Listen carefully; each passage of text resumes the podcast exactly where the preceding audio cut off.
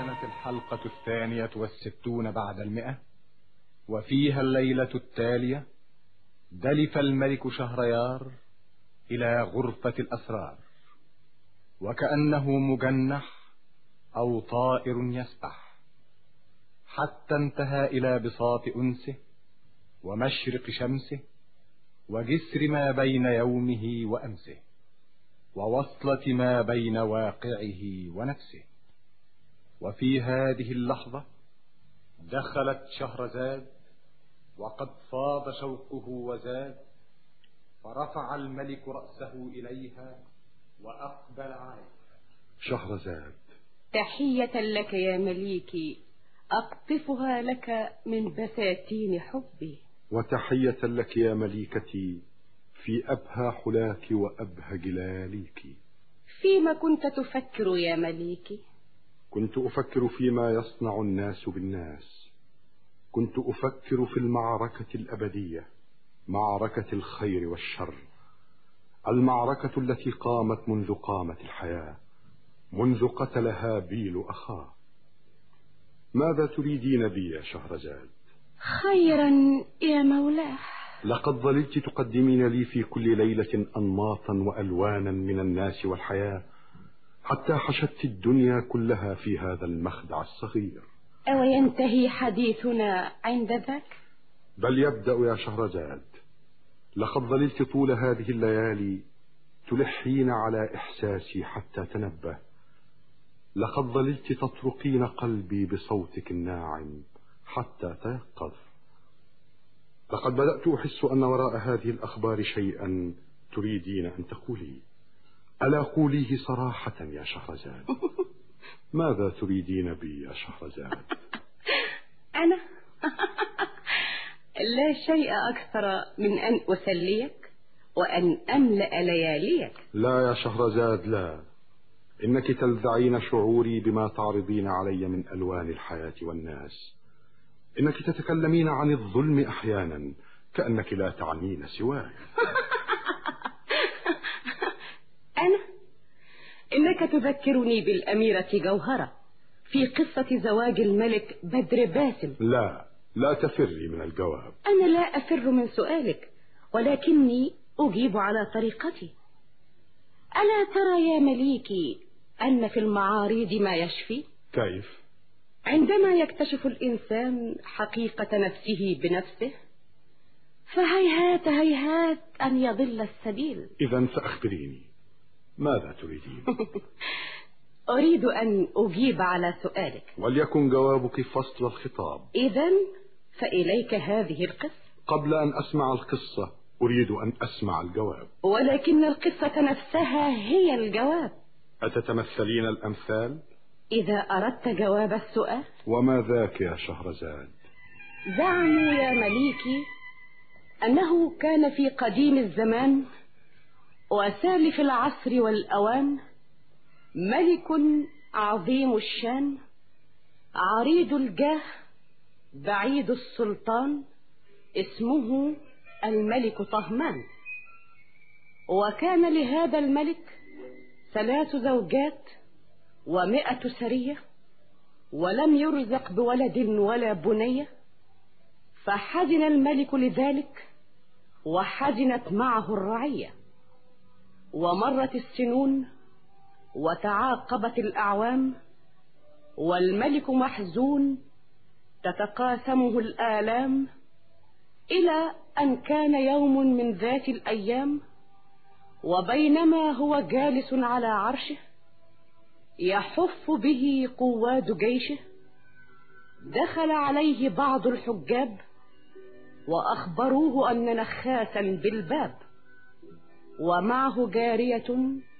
سبحان الوهاب جمالها يأخذ بالألباب فأمر الملك بإدخاله عليه فلما تقدم النخاس إليه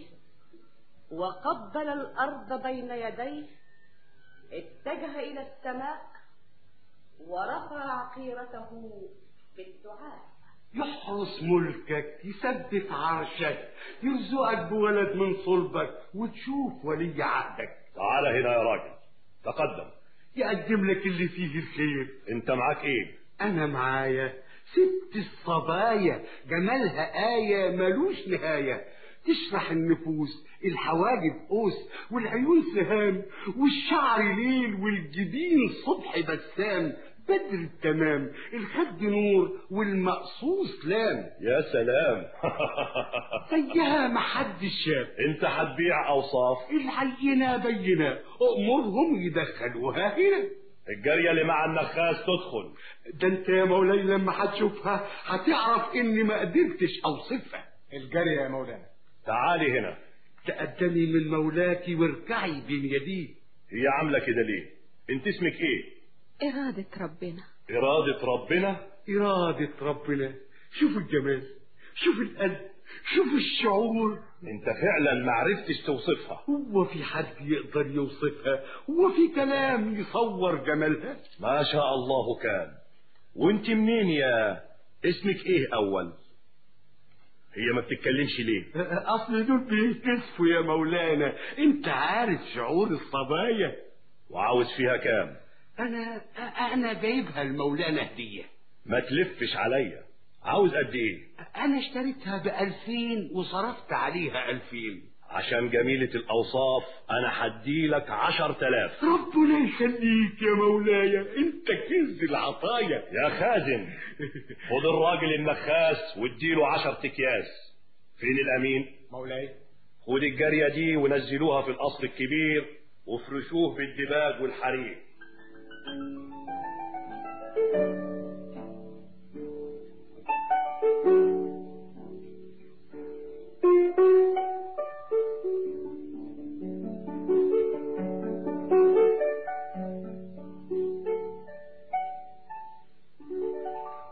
انت لما شفتيني داخل عليكي ليه ما وقفتيش انت ليه ما بترديش ها إرادة ربنا يعني ايه إرادة ربنا ما بترديش ها. انت اسمك ايه انت اصلك من هنا هم. إرادة ربنا انا مش فاهم يعني ايه إرادة ربنا هو انت ما تعرفيش غير الكلمتين دول عجيبة انت ما بتتكلميش ليه اصلها ايه انطي انا طيب. بكلمك كلميني انا إرادة ربنا كل ما اكلمك تقولي لي إرادة ربنا مالها إرادة ربنا كلميني أنا أنت اسمك إيه حاجة في منتهى الغرابة أنت خايفة معلش يا مولانا يمكن بتفتكر أهلها لكن أنا أكرمتها وبعد ما كانت جارية عتقتها وسبت جميع النساء واتجوزتها يمكن واخدها الهيبة ولا يمكن غريبة حاجة عجيبة بقالها سنة قاعدة عندنا ما اسمعش منها غير كلمة إرادة ربنا يعني إيه تقصد إيه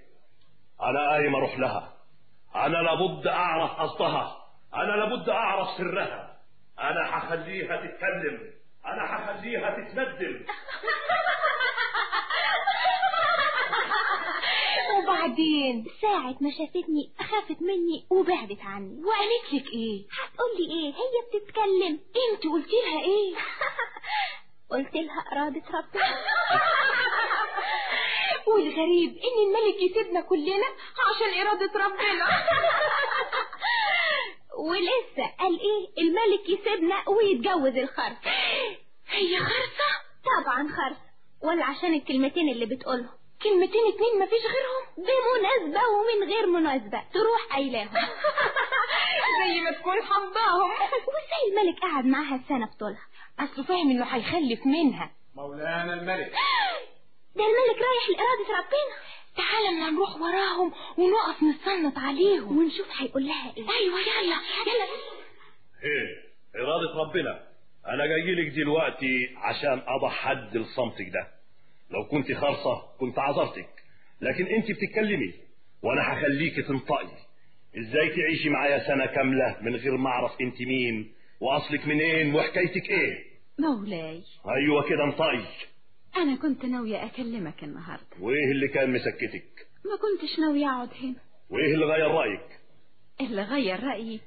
المولود اللي في بطني إيه بتقولي إيه أنت أنت أيوة يا مولانا من إمتى أنا ما كنتش مصدقة نفسي اللي أكد لي النهاردة المولود اتحرك في بطني يا ما انت كريم يا رب احمدك يا رب واشكر فضلك انت اطعمتني الاولاد قبل ما اموت هشوف الخلفه والاولاد اقعدي اقعدي ارتاحي ما تتعبيش نفسك انا من النهارده هامرك بالديات والوصايف والقهرمانات لحد ما ربنا يكتب لك السلامه ما تجيبش حد يا مولانا انا هبعت اجيب امي محدش يقدر يخدمني غير اهلي اهلك مين انت منين انت ما كلمتنيش عن نفسك اسمك ايه اسمي جل نار جل نار ومنين يا جل نار من مدينة اسمها بحر دار بحر دار اه وفين مدينة بحر دار دي يا جل نار هناك فين تحت البحر تحت البحار اه مدينة تحت البحار انت برضو عاوزة تخبي عليا ابدا يا مولانا انا مش انسية ايه انت مش انسية ايوه جنية احنا من سكان المية سكان المية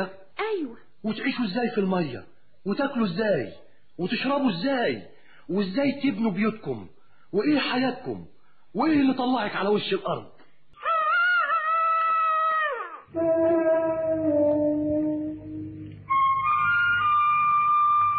وهنا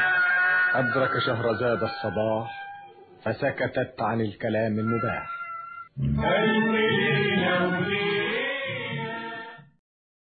ولما كانت الحلقة الثالثة والستون بعد المئة وفيها الليلة التالية اتخذ شهريار الملك مجلس الليلة الماضية وأقبلت شهرزاد في نفس الميعاد فسلمت احسن سلام وجعلت تستانف الكلام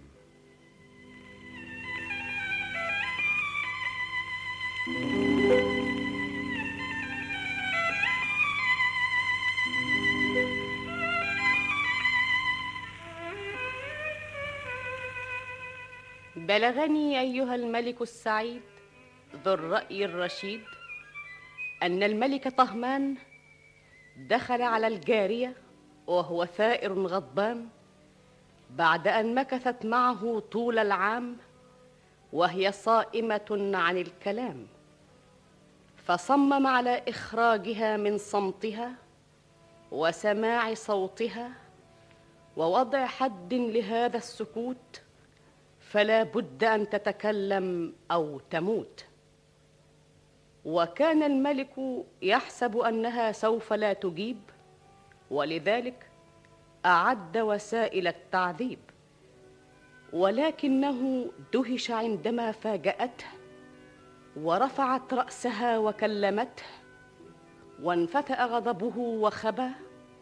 وكاد يطير سرورا وطربا عندما عرف انه موشك ان يكون ابا واخذ ينهال عليها باسئلته وهي تتلطف في مجاوبته سالها عن اسمها وسالها عن سرها وسالها عن صمتها وعن حقيقه امرها وعن بلادها وقومها وجعلت الجاريه تحكي حكايتها وتقص قصتها والملك مقبل عليها يستمع اليها وهو في ذهول مما تقول ابتدي لك حكايتي منين ولا منين عاوز افهم يا جل نار انت انسيه ولا جنيه قلت لك احنا من سكان المية يعني ايه سكان الميه سمك انا سمكة السمك بس هو اللي يعيش في الميه وانتوا تعرفوا ايه عن المية انتوا تعرفوا ايه بيجري تحت في البحار ده عالم تاني ودنيا تانية وايه تحت المياه عالم وحياة ودول وممالك ومفاوز ومهالك ومطامع وحروب وغالب ومغلوب وكل اللي انت شايفه فوق الأرض ما يجيش حاجة بالنسبة للي تحت حاجه غريبه ناس عايشين تحت الميه أنا واحدة منهم يا مولانا احنا نمشي على وش المية تمشوا على وش الميه وتحت المية ولما نمشي في المية تبقى عينينا مفتحة ونشوف كل حاجة ولا تتبلش هدومنا الأرض دي مش الهوا محيط بيها ايوه وانتوا عايشين في الهوا ايوه اهو احنا نعيش في الميه كده انا مش مصدق نفسي دي حاجه ولا في الخيال انت يا جل نار من سكان البحار ومن مدينه بحر دار وايه اللي طلعك على وش الارض ازاي وقعتي في ايديهم عشان يبيعوكي ويشتروكي اللي طلعني اخويا وامي وطلعوكي ليه احنا ولاد ملك جبار من ملوك البحار اسمه الملك اسفنديار ملك مدينة بحر دار لما مات أبونا الناس استضعفونا واعتدوا علينا وخدوا الملك من إيدينا فضلت أنا وأخويا كل واحد يجيب الذنب على التاني وصدر مني يمين أطلع من البحر وأقعد على البر وأسلم نفسي لأول إنسي وطلعت قعدت على صخرة في عز الليل وأنا ويلي ويل شوية وفات عليا راجل مسكين شايل على كتفه شبكة وماشي يمين ساعة ما شافني خاف مني ووقف بعيد ينادي ويعيد مين اللي قاعد هناك مين اللي هناك انت ما بتردش ليه مين اللي قاعد على الصخره هناك انت يا اللي قاعد هناك انت ما بتردش ليه الله مين انت واحده ست إرادة ربنا وايه اللي مقعدك هنا في الحته المقطوعه دي في وقت متاخر زي ده إرادة ربنا ما شاء الله جمال ما شافتش زيه العين انت مين انت ما انتش من هنا ما انتش لابسه زينا طيب ايه اللي جابك هنا إرادة ربنا ملكيش اهل ولا قرايب يا ما انت كريم يا رب ليا حورية لقيتها على وش المية ده انا هبيعك بغية تعالي بارك الله فيما رزق بارك الله فيما أعطى بارك الله فيما رزق بارك الله فيما أعطى بارك الله فيما رزق بارك الله فيما أعطى وبعدين أنا جيت معاك لأنك مسكين خدني بعني ولا تبيعنيش أقل من ألفين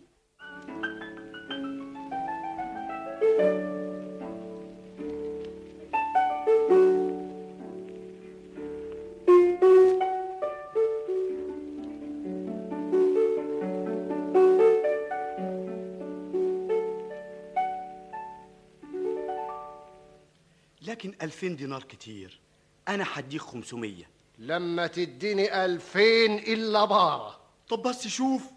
شوف شوف الذهب دهب دهب 500 دينار دي انت تبقى من الاغنياء الكبار دي حاجه تهبل انا هتهبل دي حاجه تخبل عقل خبل ايه اشيل الفلوس تشيلهم فين استنى هنا ايه شاورت عقلك انا ما فياش عقل هات الفلوس اهي عندك الجاريه اخدها خدها 500 دينار انا عقلي طار 500 دينار استنى يا سيدي خد ايدي الله انت صوتك اتغير كده ليه يه انت شكلك بقى كده ليه انت توك صبيه انت اللي وقعت فيا الراجل الصياد ضحك عليا واداني عجوزه فانيه آه! 500 دينار ده انا هكويه بالنار تعالي معايا حاسب يا ابني هتخلع دراعي مدي الله الشعر بتاعي الله شعرك طلع في ايدي هات شعري واقصد سترتي ما تكشفش قرعتي وقرعه كمان دي من بعد ما تحصل السلطان حته صياد زي ده يضحك عليا ده انا هطلعهم من عينيه انا هوريه مين افتح انت مين افتح بقول لك الله انت جيت تاني ليه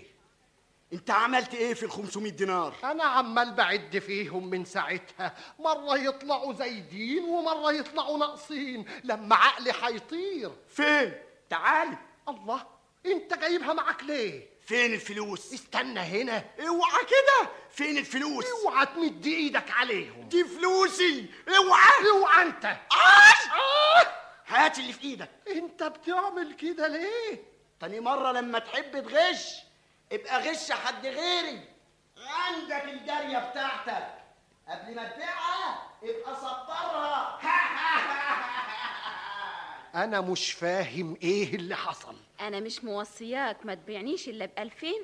طلع لي 500 دينار خلى عقلي طار أنا بعد كده ما عنتش هتكلم ولو بعتني أقل من ألفين مش هتعرف أنا فين خلاص دي كانت غلطة أنا مش بيعك أقل من عشرين كيس ما تبيعش رخيص ما توصيش حريص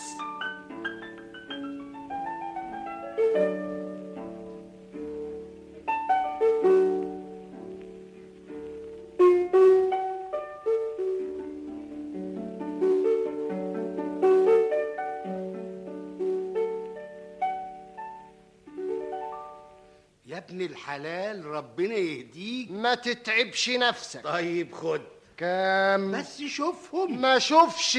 قول لي كام ألف وخمسمية انت بقالك عشر ايام بتجري ورايا كل يوم تعمل لي حكايه وروايه نهاية امسك كام بس خد عدهم يعني كام ألف وسبعمية انت يا راجل متحال عليا مفيش اقل من الفين ولا سحتوت طب طب الزعق ليه انت زعلت ولا ايه اصلي بقالك عشر ايام يعني اخر جهدك كام قلت لك بألفين ألفين أطلع فوق البرج وأقول لك ألفين آه، يعني ما تقدرش تهزهم شويه لا حول ولا قوة إلا بالله وعشان خاطري أقول لك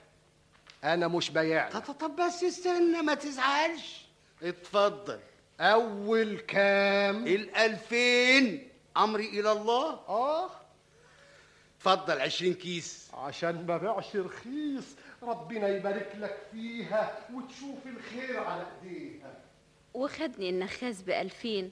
واشترى لي هدوم وصيغة بألفين ومن إيدي خدني والمولاي قدمني وكان غرضك ايه من ده كله كان غرضي أنفع الصياد المسكين وأبقى نفذت اليمين وبعد ما يبيعني أهرب من اللي خدني وأرجع تاني المية وأنزل لأهلي وايه اللي منعك من الرجوع للميه معاملتك ليا أنت اشتريتني واتجوزتني علشان كده أثرتني طب وليه ما كنتيش بتتكلمي ضميري اللي كان بيأنبني علشان فوتان أهلي أنت سمعت حكايتي تسمح لي أجيب أهلي علشان يخدموني في ولادتي اهلك اللي في الميه أهلي اللي في المي وازاي يجوا لغايه هنا أنا أوريك إزاي يجوا لغاية هنا وسفرت صفيرا سرى في الفضاء وسرعان ما تحرك البحر وطغى الماء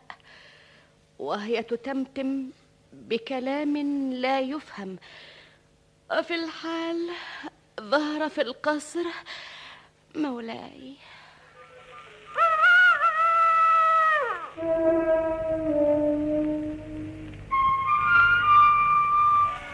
وهنا أدرك شهرزاد الصباح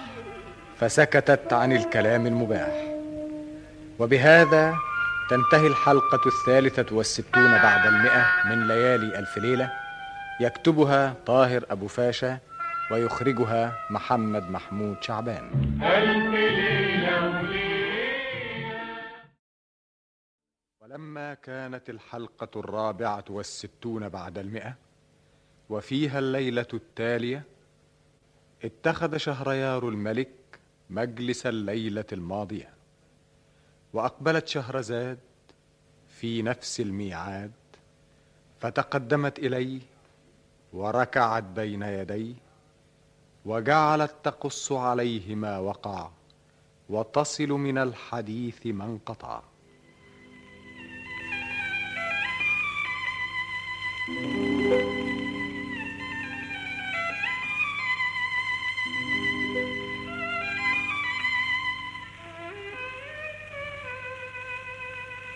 بلغني ايها الملك السعيد ذو الراي الرشيد ان الاميره جلنار لما روت للملك هذه الأخبار وأخبرته أنها بنت ملك البحار وأنهم يعيشون في الماء كما يعيش الناس في الهواء وأسرت إليه بحملها وطلبت حضور أهلها عندئذ أقبل عليها الملك طهمان وفي نفسه أشجان وفي صوته حنان جل نار انا مش مصدق نفسي انا هبقى اب يا ما انت كريم يا رب مولاي أنا لا لا لا لا ما تتعبيش نفسك اقعدي ارتاحي أنا مرتاحة ما دام أنت تكون راضي انا راضي انا مرضي انت هتجيبي لي ولي عهدي طيب اسمح لي أجيب أهلي طيب اعملي اللي في راحتك بس يجوا هنا ازاي وهتبعتي لهم مين ويخرجوا من الميه ازاي ويجوا هنا ازاي الوقت تشوف هيجوا إزاي أأمرهم يجيبوا لي نار مولاتي هاتي مجمرة نار وحطيها قدام ستك جل نار يا سلام يا جل نار انت ما تتصوريش حالتي انت حبيبتي انت حياتي المولود اللي هيجي الشركة اللي بينا المعنى اللي جمعنا الرابط اللي ربطنا الجنة جنة الأطفال اللي هندخلها مولاي النار حطيها قدام ستك جل نار عن إذنك يا مولانا أخرج يعني لا أنا بستأذن بس اتفضلي بحق سر الأسرار بحق روح النار بشاهم براهم بشاهم براهم بشندل بشندل يهمهم يدمدم يشق السحاب يهد الجبال يغوص في البحار يا آسف ابن سعار يا شمهر ابن النار يا أبلس ابن عفار يا زعبوب يا ألهوب يا عاصف يا آصف أين أنتم يا سكان النار أين أنتم يا سكان الهواء أين أنتم يا سكان السحاب أقسمت عليكم وعزمت عليكم إلا ما حضرتم في الوقت والساعة وقدمتم فروض الطاعة أقبلوا أقبلوا بارك الله فيكم اهبطوا اهبطوا بارك الله فيكم بارك الله فيكم بارك الله فيكم بارك الله فيكم اذهبوا الآن إلى مدينة بحر دار في قرار البحار وقولوا لأمي تيجي تحضرني بس وفوتوا على البحر المالح هاتولي أخويا صالح بس بس انصرفوا الآن بارك الله فيكم أحضروهم في الحال بارك الله فيكم بارك الله فيكم بارك الله فيكم بارك الله فيكم بارك الله فيكم قل نار قل نار دول هم أخويا أمي أمي خش أنت يا مولانا الأوضة دي وسيبنا لوحدنا قل نار أمي أخويا أختي بنتي ازيك يا أخويا ازيك يا أما يخصى عليك يا جل نار تعملي فينا كده ليه يا جل نار ده احنا ما سبناش ولا حتة في البحار خليتي عيشتنا مرار ليل ونهار انت لسه زعلانه مني يا جل نار لو كنت لسه زعلانة ما كنتش بعتلكم يا حبيبتي يا بنتي طب يلا يا اختي يلا بينا فين نروح بلدنا يا جل نار يلا يا بنتي نروح بحر دار يا ريت ياما ايه أنا بعتلكم تزوروني مش تاخدوني سامعه يا اما انت بتقولي ايه مش تسأل ليه ده نشرب من دمك واكل من لحمك اسألني أول ليه ليه أنا متجوزة ياما ايه متجوزة مين متجوزة واحد في مركز أبويا مين؟ اللي يليق بمقامي ويعرف مكاني مين هو الملك طهمان ملك الزمان كدابه أنا في إيدي البرهان اللي جالنا على اخر الزمان انتوا مش مصدقين انتوا ما تعرفوش اللي جرالي انا لما زعلت مع صالح وقع مني اليمين طلعت على البر وقعدت على صخره وسلمت نفسي الأول أنسي طلع راجل صياد مسكين خليته باعني بألفين طيب ولما فديت يمينك ليه ما رجعتيش بيتك أنا كنت ناوية وايه اللي حاشك باعوني للملك طهمان أكرمني غاية الإكرام مع إني صمت له عن الكلام سامعه يا اما يا دي العار جل نار تبقى جاريه ازاي رضيتي تبقي جاريه يبيعوكي ويشتروكي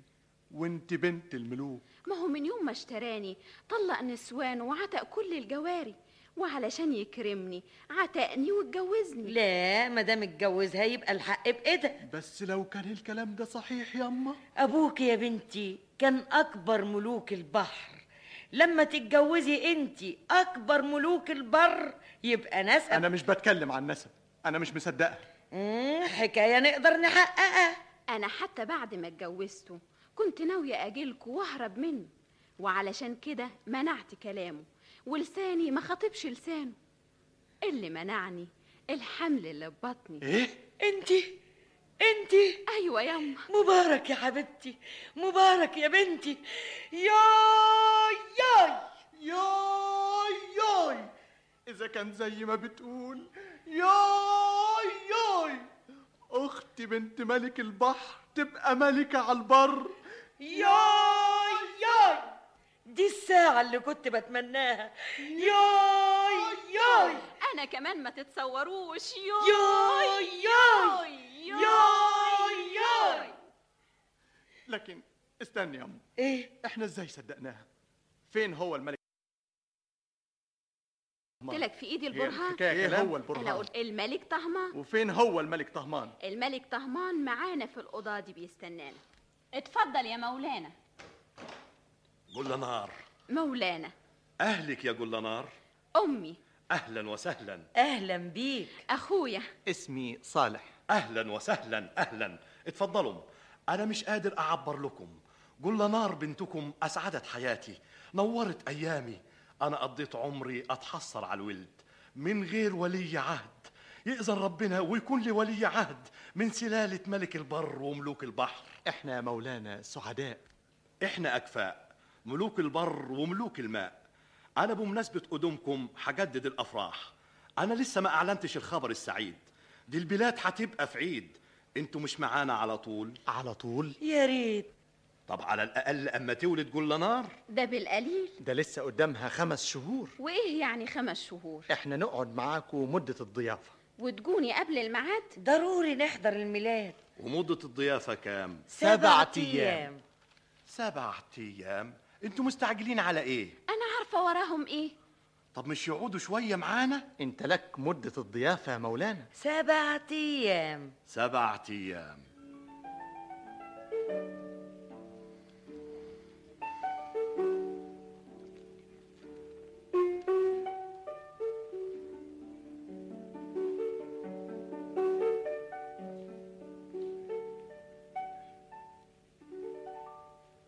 إيه، ازيك دلوقتي يا جل نار؟ الحمد لله انت مالك؟ متضايقة من ايه؟ مش عارفة ليه ما جوش أمي وأخويا ليه ما جوش الغايب حجته معاه وهم عارفين الميعاد أنا حاسة بالميلاد أنا مش هستناهم خليهم يجيبوا لي نار انت هتحضري الجن زي ديك النهار أأمرهم يجيبوا لي نار نار نار مولاي هاتي مجمرة نار وحطيها قدام ستك جل نار ارتاحي انت يا جل نار أنا مش مطمنة ما تعمليش كده أصل محدش يعرف يولدني هنا محدش يولدني غير أمي اديكي هتحضري الجان وتجيبيهم في الحال وهم ليه ما جوش الخدامة جابت النار ادخلي كل نار الله أمي أخويا أختي بنتي اهم جولك يا ستي أنتوا غبتوا لي إيه؟ عليا إحنا عارفين الميعاد بالدقيقة والثانية أنا حاسة بالميلاد آه. احنا عارفين الميعاد يلا يا صالح معايا استنى يا مولاي استنى اما سر خاطرك انا حسبت نجمك آه. ابشرك بولي عهدك ربنا يسر خاطرك ويسمع منك تعبانة عن إذنك يا مولانا يلا يا صالح معايا ونال الملك طهمان ما ضمن به الزمان وولد له ولد ذكر كأنه القمر وطيرت الأنباء إلى جميع الأنحاء فأقبل الناس من كل مكان لتهنئة الملك طهمان ولبست المدينة أجمل زينة حتى إذا مرت سبعة أيام اجتمع الخلق واشتد الزحام وعندئذ تقدم صالح وحمل ابن أخته على يديه ومرق مثل السهم مولاي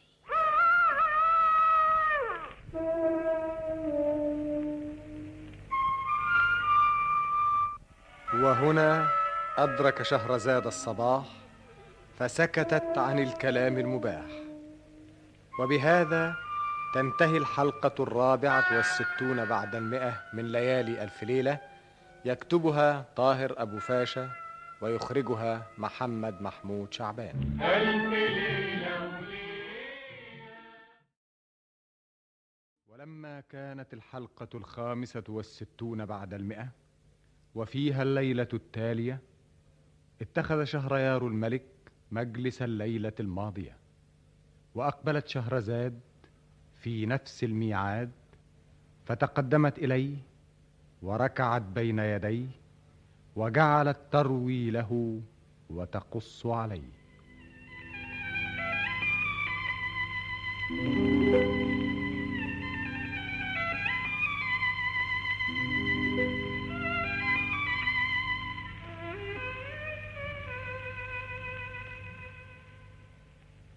بلغني ايها الملك السعيد ذو الراي الرشيد انه لما مر سبعه ايام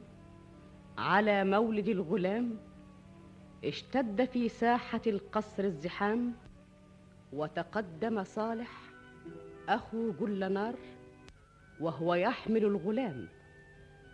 حتى وصل الى شاطئ البحر فترك البر وواصل سيره على صفحة الماء دون عناء فضج الجمهور في الميدان وتعالت صيحات الاستحسان من كل مكان وهنا حدث حدث خطير فقد رأته الجماهير وهو يغوص ومعه الأمير فانقلب الصياح إلى صراخ وانتشر الفزع وعم الهلع فتغيرت الحال وتزاحم الرجال وأسرع الأعوان إلى الملك طهمان الأمير جراوا الأمير الساحر كان ماشي فوق المية إزاي مرحمة أمي لا حول ولا قوة إلا بالله مسكين الملك طهمان حاجة غريبة دي ولا في الأحلام مين الساحر ده؟ أخو الملك جلنار الملك هيعمل إيه؟ ازاي الحكايه دي فين الوزير الوزير تحت مع الجماهير انا دماغي راح يطير قوه الا بالله مولانا شفت يا وزير شفت ازاي راح الامير عظم الله اجرك يا مولانا راح الامير ايه الاصوات دي الجماهير زعلانه بتعزي مولانا انا مش عاوز حد يعزي اخرجوهم من قصري الصريخ ده هيجنني انا عقلي هيطير مني امرك يا مولانا الله امال فين الملكه راحت فين كل نار من ساعة صالح أخوها ما خد الطفل من إيديها ما نعرفش راحت فين يعني رخرة هربت انتوا مستنيين ايه فتشوا عليها اخلقوها من تحت الارض هاتوها ايه ايه في ايه انا هنتقم منك انتي اخوكي غدر بيا صالح خد المولود من ايدينا وغرقه في البحر قدام عينينا غرقوا ولا قدرنا نحوشه ولا طولنا نمنعه بتقول غرقوا البقية في حياتك يا مولاتي انا لسه مش فاهمه ايه هو اللي ما انتش فاهماه اخويا خد المولود ونزل الميه إيه. آه. ايه وكمان بتضحكي ملوش حق صالح كان واجب يقول لك علشان ما تتخضش يقول لي ايه ويعيد لي ايه ما تخافش عليه يا مولاي ما خافش ازاي ده خده غطس مسكين زمانه فطس ابدا ابدا يا مولاي هو مع اخويا ما تخافش عليه من الميه ده غرقه قدام عينيا ما تخافش يا مولاي زمانه جاي اللي هو مين اخويا والامير معاه هيجيب الجثه وياه جثه ايه لا سمح الله انت مش فاهم يا مولانا فاهم ايه احنا لنا عاده لما يتولد لنا طفل نغسله بميه الصفا ونكحله بكحل المعرفه بس اخويا غلطان إيه اللي ما قالكش علشان ما تتوهمش وازاي الطفل يغطس من غير ما يفطس مولانا ايه شوف يا مولانا الله البحر بينشق الله الله ده صالح طالع الامير على ايده مش قلت لك يا مولاي ده صحيح ماشي على وش الميه طلع على البر جاي على القصر يا سلام الله مولاي قوم عليه إيه؟ فين طبيب القصر الطبيب الطبيب مفيش داعي انا انا بس دايخ كل نار كل نار صالح الله مالك يا مولانا سلامتك يا مولانا شايف انت عملت ايه عملت ايه انت اللي عملت كده فيه انا ليه فين الامير الامير يا مولانا ابني ابني ما كانش صح تعمل كده من غير ما تقول لنا انا عملت حاجه ما تشوف مولانا ولا تشوف حالة المدينة أنا آسف يا مولانا أنا ما كنتش واخد بالي ده أنتوا صحيح تخافوا من المية ما جاتش في بالي والله يا مولانا على كل حال الحمد لله اصفح عني دي فلتت مني انت خدت الامير معاك ليه أنا كحلته بكحل المعرفة وغسلته بمية الصفا والحاجات دي تعمل ايه تديله سرنا وتخليه زينا المية الوقت بالنسبة له زي الهوا بالنسبة لك يقدر يعيش فيها وينزل تحتها ويمشي فوق سطحها حاجة غريبة ما تتصوريش يا جل نار أول ما وصلت البحر زار وشافوه قرايبنا اللي في البحار ساعة ما شافوه خدوه كحلوه وبعدين شالوه وطافوا بيه وفضلوا يغنوا يا جماله على كل حال حصل خير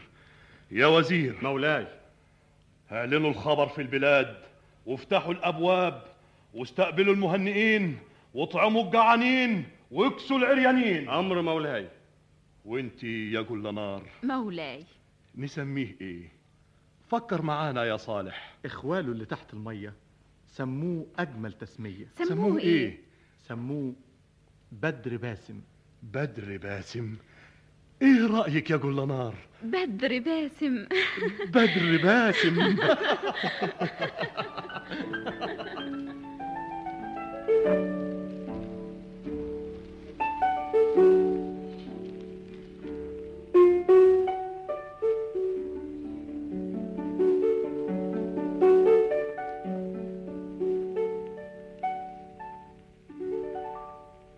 جل نار مولاي امال فين بدر باسم ليه هو لسه ما رجعش من الصيد ولا ايه بدر رجع من بدري امال هو فين قاعد جوه مع المربي امبارح سبق كل الشباب في رمي الرمح والنشاب ربنا يخليهولك ويخليك له الناس كلها بتحبه والبلد بتتكلم عنه ما شاء الله اللي يشوفه ما يقولش عليه ابن 15 سنة قد ايه الشعب بيحبه ربنا يطول عمرنا اما نفرح به انا تعبان يا جل نار سني ما عادش يساعدني انا عاوز اتنازل له عن الملك والبسه التاج بايدي مولاي لو نفذتها اموت وانا مرتاح البال انت عارف يا مولاي بدر لسه صغار لا يا جل نار بدر باسم عقله اكبر من سنه احنا هنحمله الهم من بدري لما يحمل العبء من دلوقتي يبقى احسن له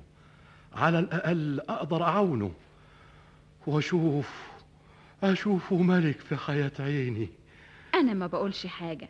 بس كان لسه بدري انا مش ضامن عمري ربنا يطول عمرك انا شفت كده يا جل نار امرك يا مولاي على خيره الله على خيره الله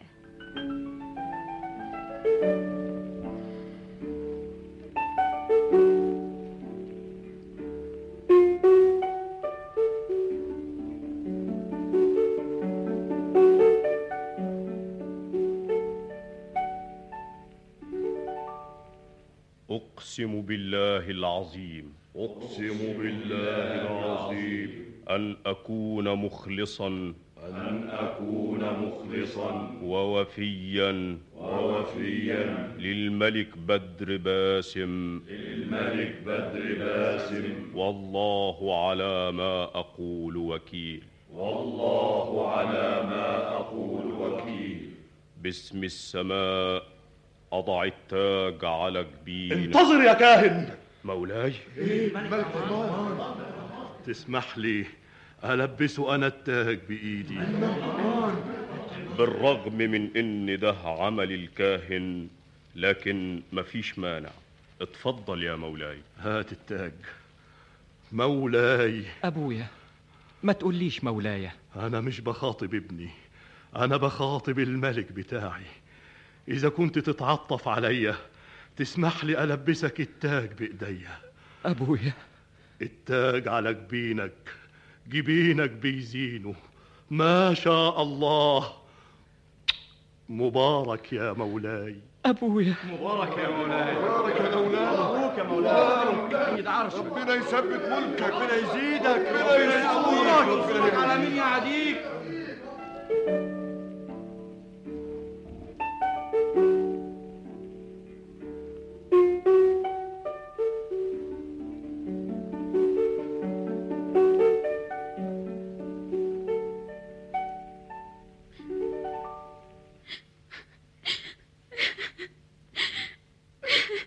هي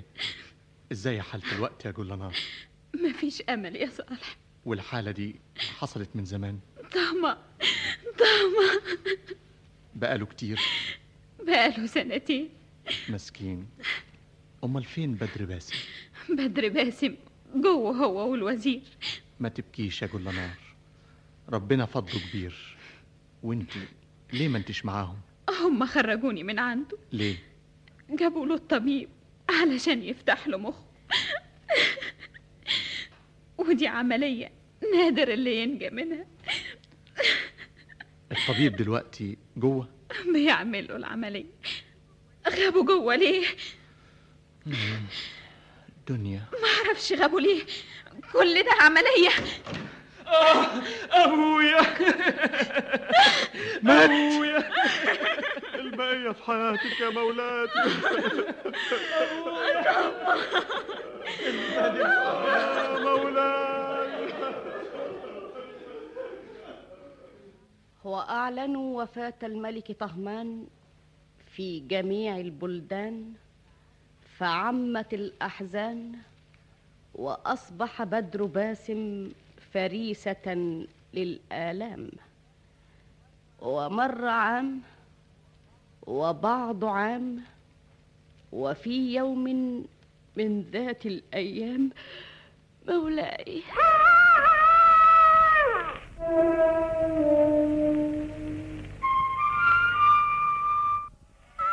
وهنا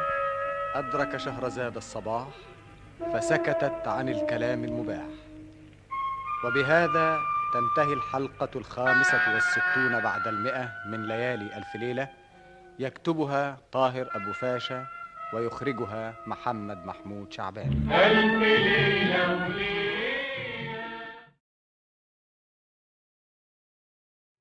ولما كانت الحلقة السادسة والستون بعد المئة وفيها الليلة التالية اتخذ شهريار الملك مجلس الليلة الماضية وأقبلت شهرزاد في نفس الميعاد فخف الملك إليها وأخذ بيديها وأجلسها في مكان القبول وجعل يصغي لها وهي تقول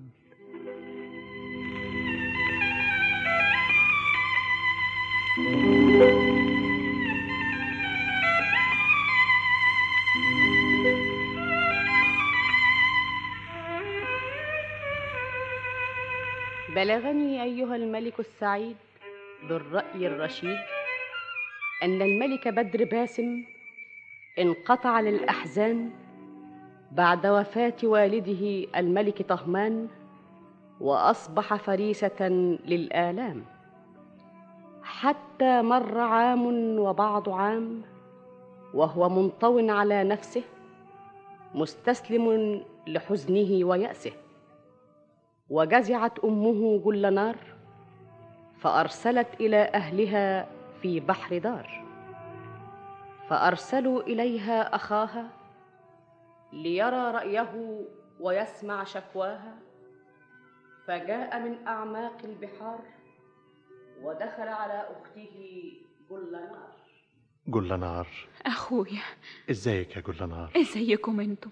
ايه الأحوال عندكم في البحار الحمد لله كلهم بخير بيسلموا عليكي بس انت شغلتينا انت ليه بعدت تجيبينا أنا حزينة أنا مسكين ليه بس يا جل نار أنا هقول لك إيه ولا إيه انت عامله في روحك كده ليه بدر باسم يا صالح ماله قاعد في صومعة وقافلها على نفسه لوحده لوحده ولا يقابل حد ولا حد يقابله اه وده اللي مزعلك وهي دي هينة ده انقطع عننا تصدق إن الوزير يروح له ما يرضاش يقابله وانت ليه ما رحتلوش رحت له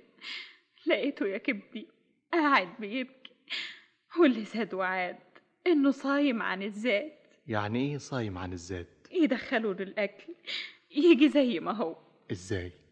يا دوب يمد إيده فيه ويقول لهم شيلوه وبقاله على الحلاقه دي كتير من يوم ما مات المرحوم أدي إحنا أهو قربنا على السنتين مسكين أنا اللي مسكينة أنا حزينة حزني على جوزي الملك طهمان اللي طواه الزمان وحزني على ابني اللي هيروح مني بدر باسم يا صالح والصومعه دي فين يا جل نار في بستان الأشجان انا هجيبه من البستان واخليه يقلع توب الاحزان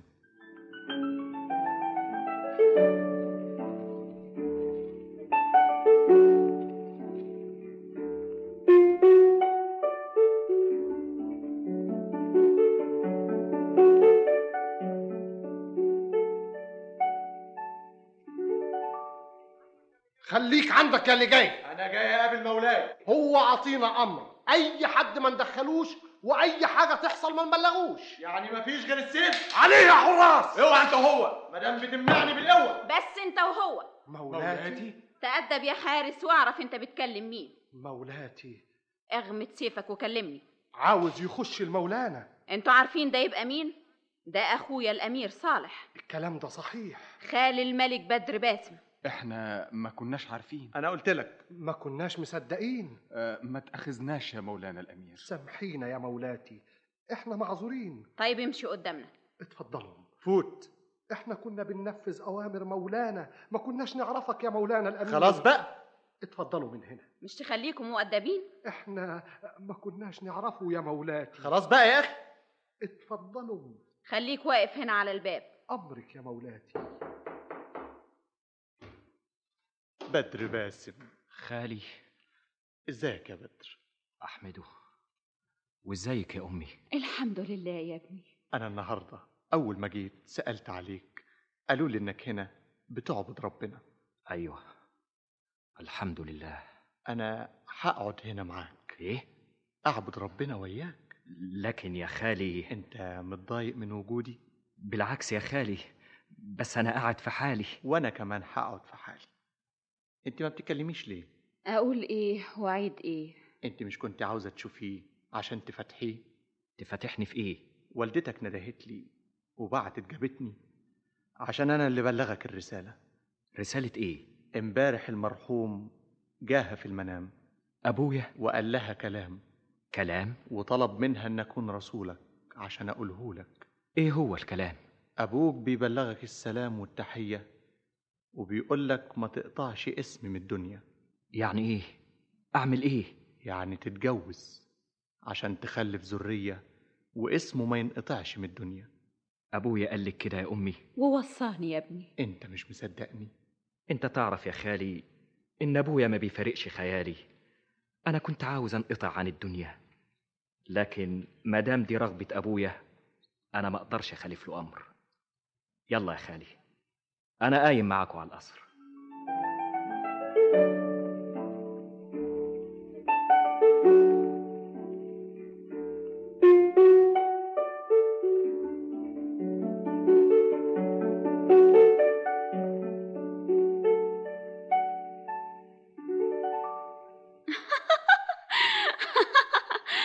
ابدا ابدا ولا واحده فيهم تعجبني أقول لكم ها بلاش بنات الأرض نجوزه من بنات الماء أتجوز من بنات البحر يا خالي؟ ما أنت والدك عمل كده إحنا مش قرايبك ولا مش عاجبك مش عاجبني حد في بنات البر انت ما شفتش عرايس البحر تخطبي له مين؟ انا عمال افكر إيه رأيك في الأميرة كوثر؟ مين الأميرة كوثر؟ بنت الملك اطلس لا سيبك من دي دي تقول لك وسر جدي طب إيه رأيك في سراج؟ سراج؟ ايوه بنت الملك العجاج لا سيبك من سراج ده ابوها قليل الطهباج انتوا هتقعدوا تخطبوا لي وتجوزوني والنوم بيداعب جفوني احنا قاعدين انا وخالك اما النوم يجيلك غطيه يا كل نار ها اتغطى كده كويس فاكر يا بدر وانت صغير لما كنت ما ترضاش تنام الا لما احكي لك حدوته كان زمان مش عارف أنا ليه قلقان طب ما تحكي له حدوتة يا جل نار زي ايام ما كنت لسه صغير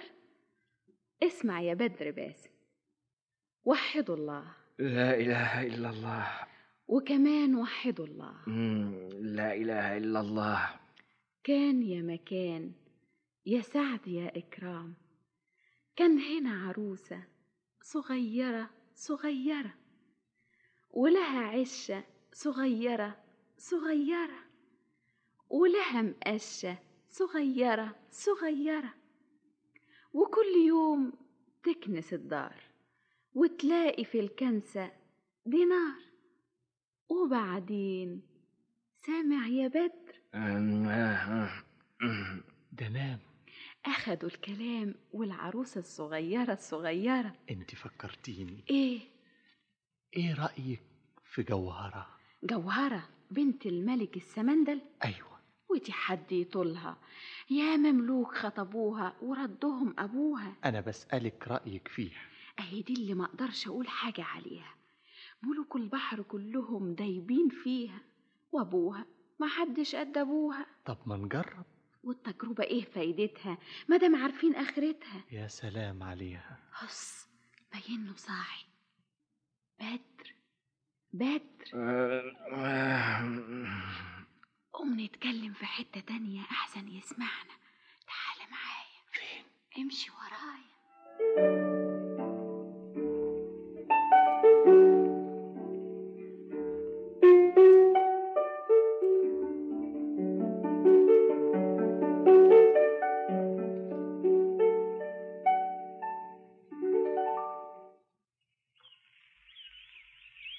انت عاوزني يا بدر باسم أيوة أنا بعت لك يا خالي خيرا تعال نتمشى شوية هنا في الجنينة عشان أكلمك على انفراد اتفضل تعال معايا ايه الحكاية هقول لك كل حاجة أيوة ازيك يا خالي ايه الموضوع انت شغلت لي بالي ايه رأيك يا خالي في جوهرة جوهرة ايه لا قول لي جوهرة مين جوهرة مين بنت الملك السمندل ايه ايه وانت بتسأل عليها ليه انا باخد رأيك فيها وانت ايش عرفك بيها انا عاوز اخطبها تخطبها ايوه اخطبها لا يا ابني خليك بعيد عن طريقها انا عارف ان ابوها رد كل اللي خطبوها انت ما كنتش نايم يا بدر انت كنت بتسمعنا ايوه انا سمعت كل اللي قلتوه عنها انا من اوصافها حبيتها طيب على كل حال انا هبلغ رغبتك اذا وافقت والدتك والدتي مش هتوافق اخطبها لك انا ولا انت يا خالي امال عاوز ايه عاوز انزل معاك تحت الميه واقابل ابوها واقابلها هي ازاي زي ما بقول لك لكن يا مولاي ما تحاولش معايا طيب يا ابني نسال والدتك ولا نسالها انا عارف نتيجه سؤالها تنزل تحت البحار من غير ما نقول لجل نار بدل ما ننزل من غير رغبتها نخبي عنها واللي يصرف المملكه مين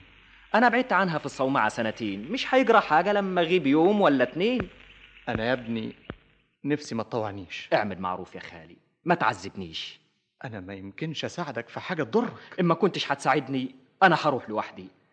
انت نسيت انكوا غاسليني بميه الصفا ومكحليني بكحل المعرفه انا اقدر انزل لوحدي بلاش يا خالي تساعدني بدر باسم بدر باسم استنى استنى يا بدر انا هاجي معاك خدني وياك خدني وياك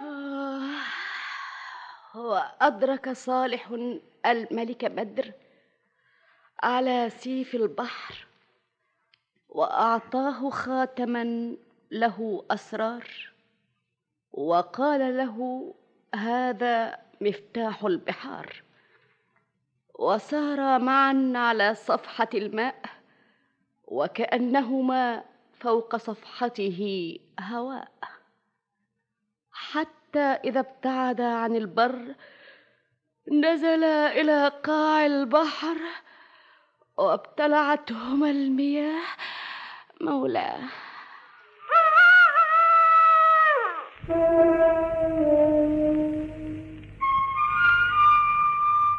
وهنا أدرك شهرزاد الصباح فسكتت عن الكلام المباح وبهذا تنتهي الحلقة السادسة والستون بعد المئة من ليالي ألف ليلة يكتبها طاهر أبو فاشا ويخرجها محمد محمود شعبان ألف ليلة وليلة ولما كانت الحلقة السابعة والستون بعد المئة وفيها الليلة التالية اتخذ شهريار الملك مجلس الليلة الماضية وإن هي إلا لحظة أو تكاد حتى أقبلت شهرزاد فسلمت أجمل سلام وجعلت تستأنف الكلام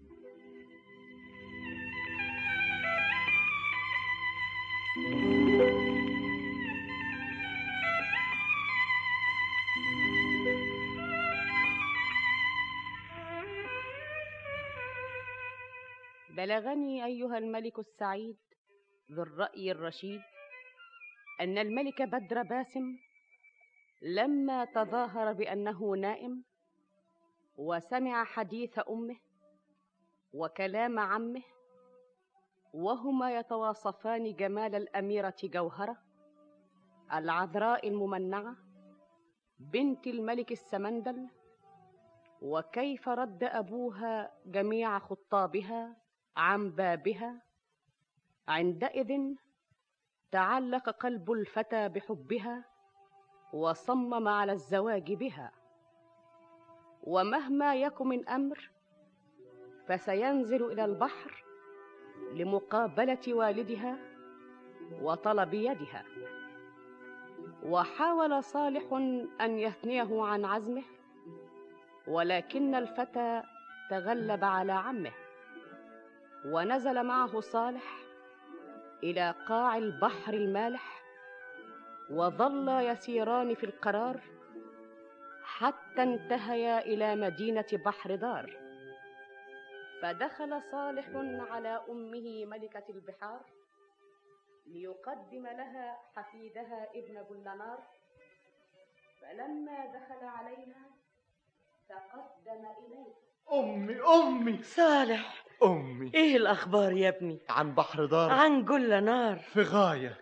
أنا جايب لك بدر باسم معايا بدر باسم تعالى يا بدر سلم على جدتك جدتي قلبي مهجتي ازيك يا امي يا حبيبي يا ابني قلبي حبي جمالك سبحان منصور وجبينك بدر منور اسم على مسمى عاش من سما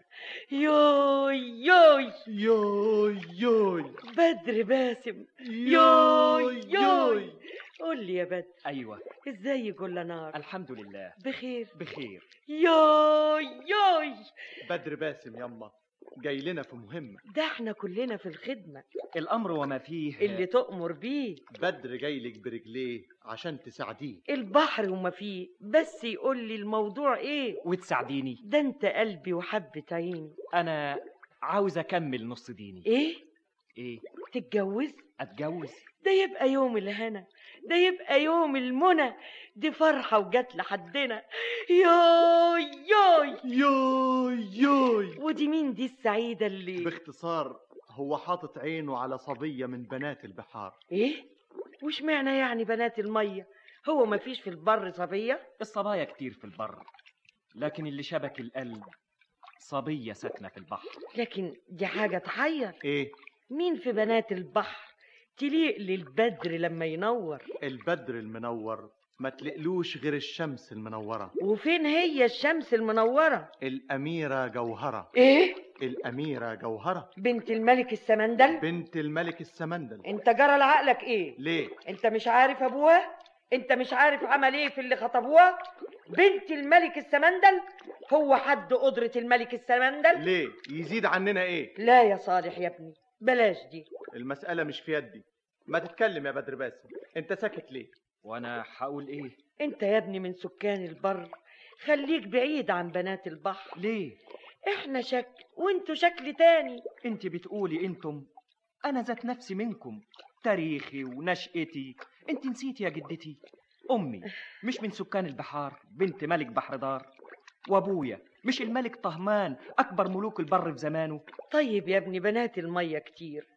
مفيش يعني غير جوهرة مفيش غيرها اصرف النظر عنها ليه احنا اقل منهم ايه انت عارف ان الملك السمندل شيطان ملوش امان اذا كان السمندل ملك بدر ابن اختي ملك ابن ملك وامه ملكه بنت ملك وابوه ملك البر وامه بنت ملك البحر ياما في ملوك اولاد ملوك خطبوا جوهرة وقالوا عقولهم روح بقى شوف اللي جرالهم احنا عارفين الكلام ده يا امي مم، انت هتجنني انت نسيت اللي جرى انت عاوز تخلينا قدام ملوك البحر نقوره عاوزهم ياخدونا شقوره وبعد ما كنا قدام نسبح ورا طيب خلاص ايه هو اللي خلاص قوم بينا يا بدر باسم على فين قول لي الاول على الملك السمندل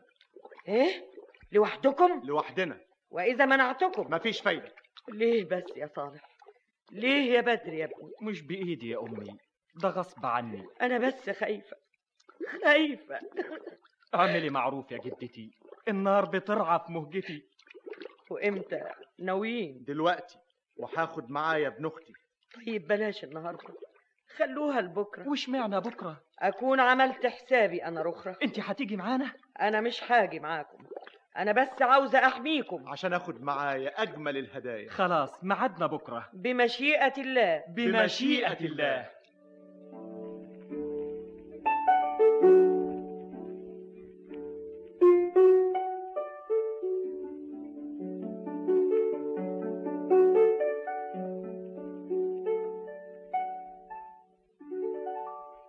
مولاي الملك السمندل تقدم الأمير صالح أمير البحر المالح ابن ملك بحر دار واقف على أبواب القبول يطلب الإذن بالدخول الأمير صالح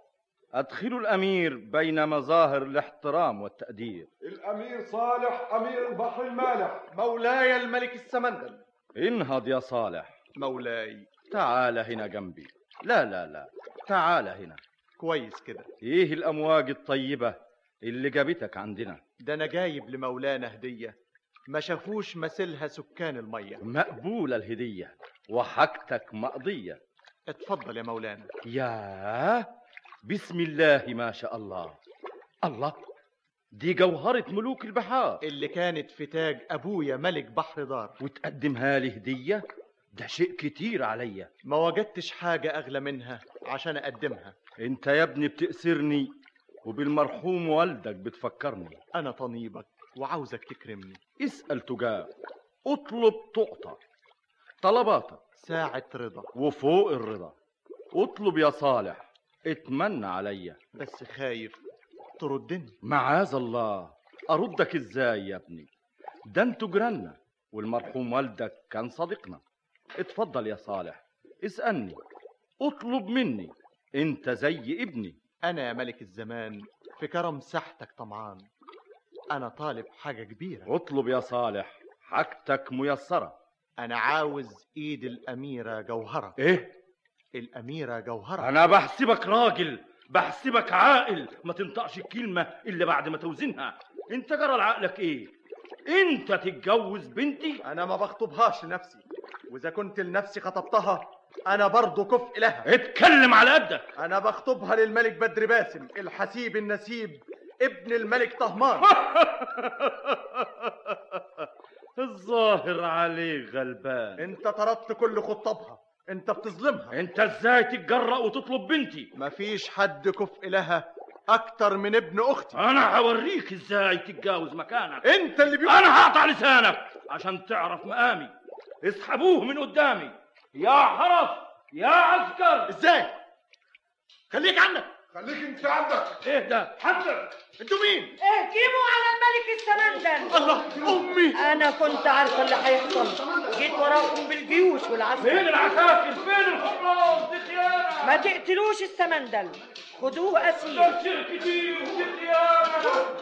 تعال هنا خد يا خاين الله ايه اللي حصل؟ صالح قتل الملك بتاعنا وبحر دار هجمتنا وعلى جره خدتنا ليه ليه؟ عشان الاميره جوهره وفين هي الاميره جوهره؟ هربت من ورا منين؟ انت مين انا الملك بدري باسم بدري باسم استنى استنى عليا قول لي بس فين هي جوهره جوهره جوهره وجرى الملك بدر باسم وراء قلبه الهائم ليدرك الاميره ويتمم الزواج قبل ان تبتلعها الامواج فظل يجوب قاع البحار وينتقل من قرار الى قرار بحثا عن الاميره حتى انتهى الى جزيره وعندئذ مولاي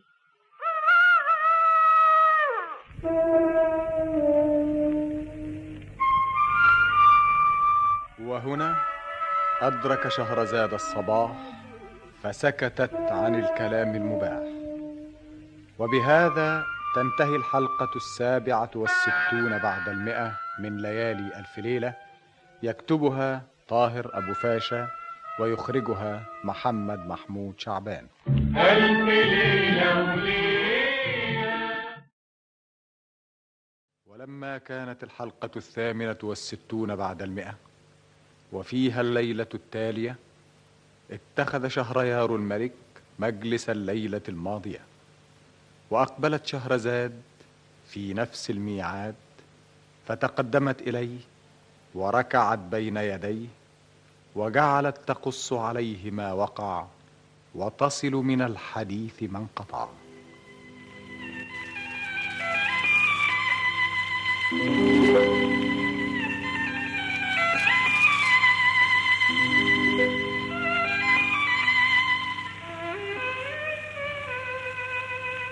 بلغني ايها الملك السعيد ذو الراي الرشيد ان الملك السمندل لما فاتحه الامير صالح في امر بنته وطلب يدها لابن اخته عندئذ ابرق الملك السمندل وارعد وتهدد وتوعد وارغى وازبد وتطاول على الامير وفجر ولعن الشمس والقمر والبحر والنهر ونادى على جميع اعوانه وامرهم بالقبض على الامير وقطع لسانه وفي هذه اللحظه باغتهم جيش عجاج كانه فوق الامواج امواج فقتلوا الحراس وقبضوا على الاعوان ووقع الملك السمندل في ذل الاسر والهوان وكان الملك بدر ينتظر خاله خارج القصر فلما راى الرجال وسمع القتال سال عن حقيقه الحال فاخبروه انها جيوش جدته وانها جاءت لنجدته وعلم ان الاميره هربت قبل ان تقع اسيره فترك المعركه كما ترك المملكه واسرع وراء الفتاه يقوده هواه في مسارب المياه وجعل يسير في مغاصي البحار وينتقل من قرار الى قرار حتى انتهى الى اصل جزيره خضراء كانها غابه شجراء فشق الماء وصعد اليها وجعل يجوس خلالها ويتفرج عليها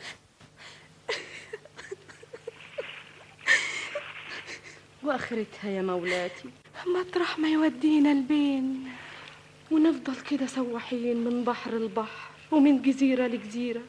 هو انت يا بنتي وش كده طب دبريني انت قولي لي يا خالتي اقول لك ايه بس يا ستي ده احنا في بحر نصبح وفي بحر نمسي يعني اسلم نفسي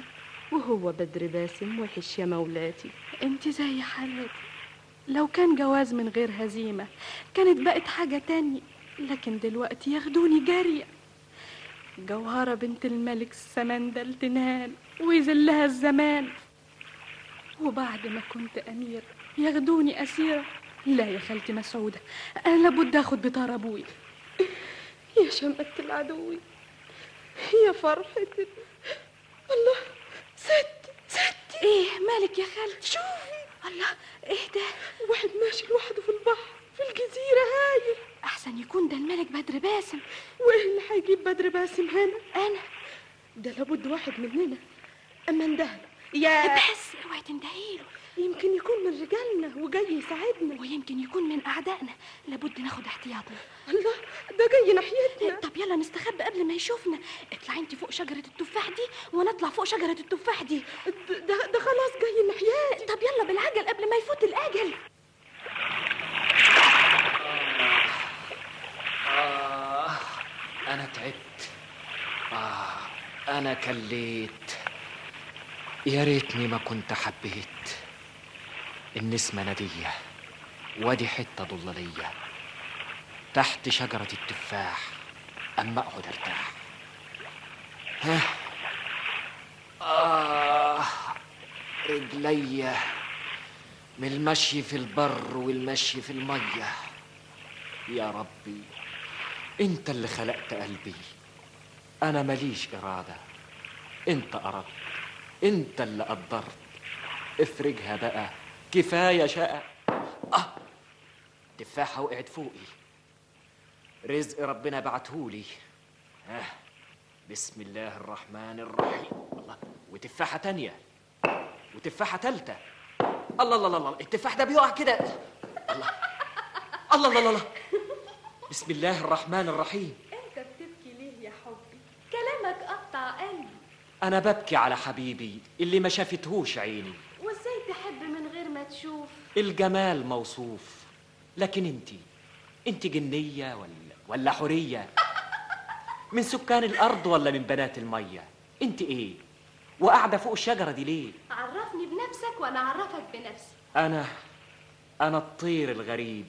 لا اهل ولا حبيب يا حبيبي انا اللي الملك السمندل غلبته وغلبتني بنته يا حبيبي انا الغالب المغلوب ده انت الطالب وانا المطلوب كل شيء مكتوب يا حبيبي قلبي بيدوب وانت لو شفت حبيبك تعرفه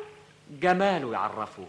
وحسنه يوصفه طب استنى عليا انا نازلالك برجلي تعالي خد ايدي تعالي عليا انت سمعت كلامي وانا سمعت كلامك وديني بقيت قدامك بصلي الله الله الله انتي انتي انت قبل كده شفتني ايوه ايوه شفتك بقلبي وعرفتك بحبي انت حوريه مصوره انت الاميره جوهره بدر باسم جوهره يا حبيبي يا حبيبتي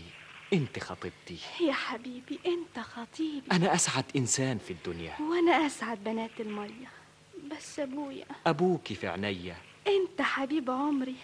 تعال اما ضمك لصدري يا حبيبتي يا حبيبي اه آه. بدر باسم اه الله الله جا- جرى ايه اخرج من صورتك الانسيه انت انت جنيه اخرج من صورتك الانسيه الى صوره طير ريشه ابيض ومنقاره احمر ورجليه حمر يا خاينه طير ابيض بمنقار احمر ورجليه حمر يا شنجار يا حنكار انت شيطانه بمنقار ورجليه حمر انت شيطانه ريشه ابيض ورجليه حمر انت شيطانه انت انت ك... انصرفوا بارك الله فيكم انصرفوا بارك الله فيكم بارك الله فيكم تقول كاك ولا ما تقول كاك انا هبعتك جزيره الهلاك يا مسعوده يا مسعوده مولاتي تعالي لا بس كده يا ستي حرام عليك شيليه على ايديكي عاوزاكي تشيلي الطائر ده وتروحي جزيرة الهلاك وتسيبيه هناك لكن دي جزيرة الهلاك لا ماء ولا نبات انت ما انتش عارفة ده مين يا مسعودة مين؟ ده بدر باسم اللي خاله عمل فينا ما بداله لكن انت كنت بتكلميه زي ما تكوني حبتيه ايوه يا مسعود بحب بحب حب ما يتقدرش وبكرهه كره ما يتوصفش شيليه شيليه من قدامي الحب نار والكره نار والنار تاكل بعضها يا مسعودة شيليه بالعجل وعلى جزيرة الهلاك لا ماء ولا نبات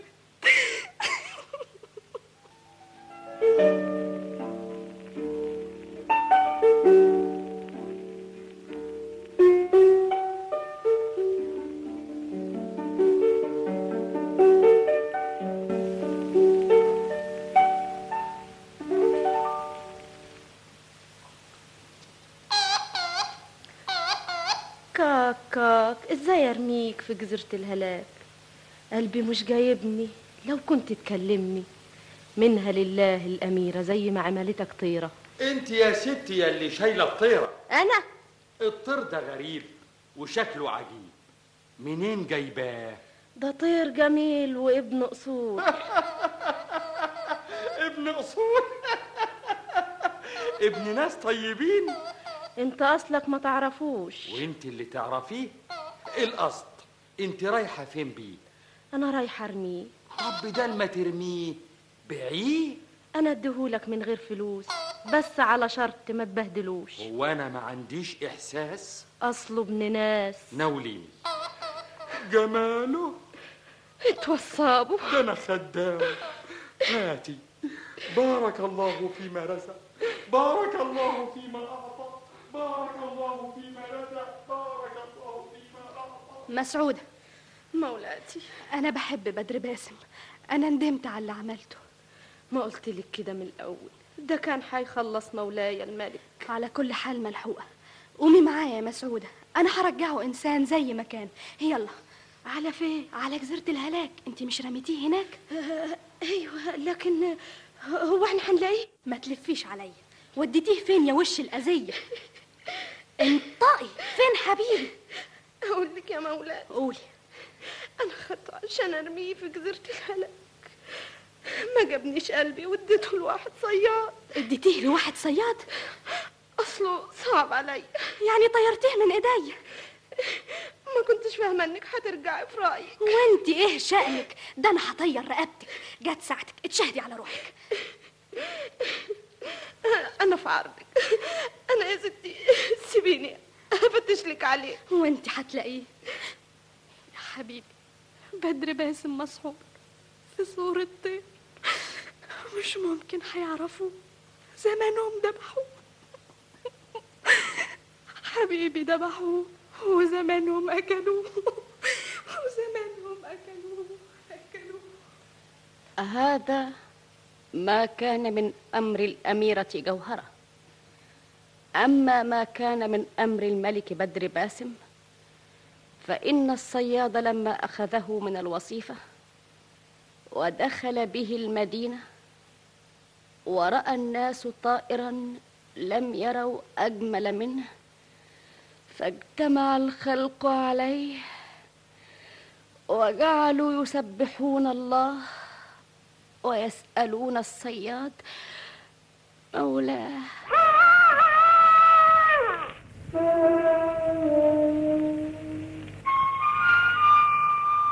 وهنا أدرك شهرزاد الصباح فسكتت عن الكلام المباح وبهذا تنتهي الحلقة الثامنة والستون بعد المئة من ليالي ألف ليلة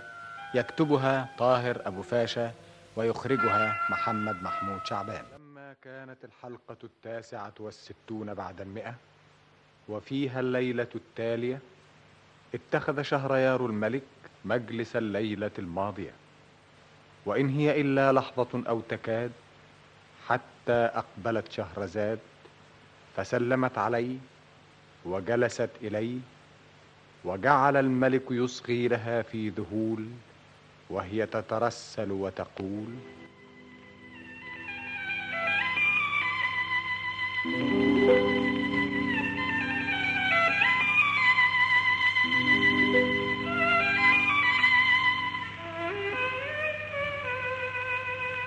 بلغني أيها الملك السعيد ذو الرأي الرشيد أن الصياد لما أخذ الملك بدر باسم وهو مسحور في صورة طائر دخل به المدينة في الحال ورأى الناس طائرا في غاية الجمال كأنه من صنع مثال ريشه أبيض رقيق ومنقاره أحمر دقيق كأنه فص العقيق ورجلاه حمراوان وتبارك الرحمن يصفق بجناحيه ويكاد يتكلم بعينيه فاجتمع الخلق عليه يتعجبون من جمال هذا الطائر ويسرحون في جماله النواظر ثم اقبلوا على الصياد ودخلوا عليه في مزاج تبارك الله أحسن الخالقين الطائر ده منين؟ ده طير لكن ابن اصول ابن أصول كلام معقول أيوة معقول ومعقول مش انت ابن اصول شفتوا ازاي الله بيقول لكم اي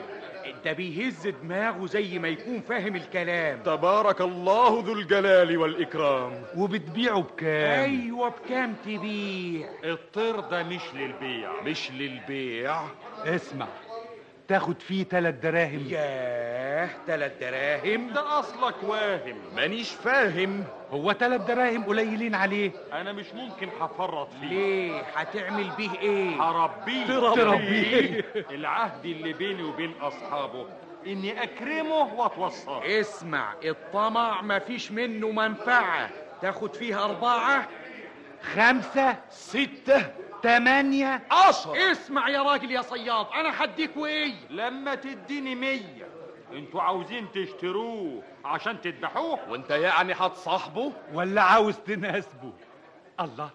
استنى هنا اوعى كده انت من هنا ما تمشيش ما تمسكونيش انت رايح فين انت عارف انت بتكلم مين انتوا- انت مش راضي تبيع بالذوق احنا هناخده منك بالقوه ها اوعى كده انت وهو آه، الله اوعى كده الله الله الله الطيره الطيره الطيره حطها بقى سيره ده حرام حرام بطل بقى كلام انا هشتكيكوا للسلطان انا رايح للسلطان هشتكيكوا للسلطان الله ايه ده يا ام فوتنا مالك يا ابو فتنه انت هتاكلينا جبنه نعمه انا مش بعتلك طير طير هو الواد ما جابوش جابوا الطير واللي نابوا امال فين هو اهو جوه طب ما تقومي تجيبيه اجيبه لايه الله هو انت ما طبختيهوش ولا ايه اسمع يا ابو فتنه الطيره اللي انت بعتها انا ما جانيش قلب اذبح ازاي بقى ما انت بتذبحي كل حاجه يا وليه الطير ده حاجه تانية اشمعنى ساعه ما جبت السكينه وقمت عليه بصلي بعينيه ما قدرتش ابص فيه ليه انت عمرك شفت طيور بتبكي سيبك انت طير جميل ريشه ابيض وعينيه خضر ومنقاره احمر صغير ورجليه حمر دي حاجه ولا في العمر اه وايه كمان ويبص لك زي ما يكون بيكلمك وانت بصيتيله ساعة ما بص لي بعينه وكمان بيبص ليك بعين ربنا يعينه اللي هو مين الطير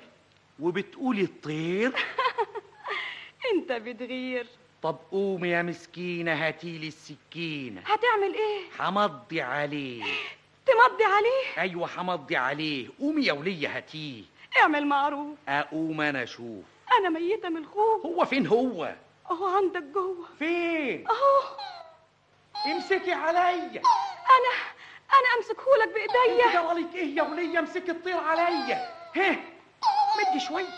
شوف شوف زي ما يكون بيسترجاك تقول كاك ولا ماك ربنا يصبرك على ما بلاك لا حول الله شوف دموعه شوف بيبص لك ازاي أنا ما شفتش زي ده طيور الطير ده لابد مسحور ناوليني السكينة بالعجل طب اعتقوا لوجه الله ناوليني السكينة بقول اتفضل السكينة إيه؟ اهي بسم الله الله اكبر افتحوا الابواب افتحوا الابواب اهدى يا ابو فتنه مين مين افتحوا الابواب يا ساتر دول العساكر افتحوا الابواب حاضر حاضر مين هنا اللي خطف الطيره من الصياد انا ما خطفتهاش انت راجل بكاش تعال هنا يا فجومي سيب هدومي امم تعالى انت مقبوض عليك حرام عليك مطلوب قدام السلطان السلطان فين الطيره اللي خطفتها هاتيها يا ام فتنه بس اوعى كده ما تقبضوش عليا الطيره اهي اتفضل اتفضل انت فوت قدامنا ولسه عاوزين ايه الطير وخدتوه انت مطلوب قدام السلطان جرجروه يا عوان سيبوني ما تقبضوش عليا انا همشي معاكم برجلي جرجروه يا عوان الى السلطان الى السلطان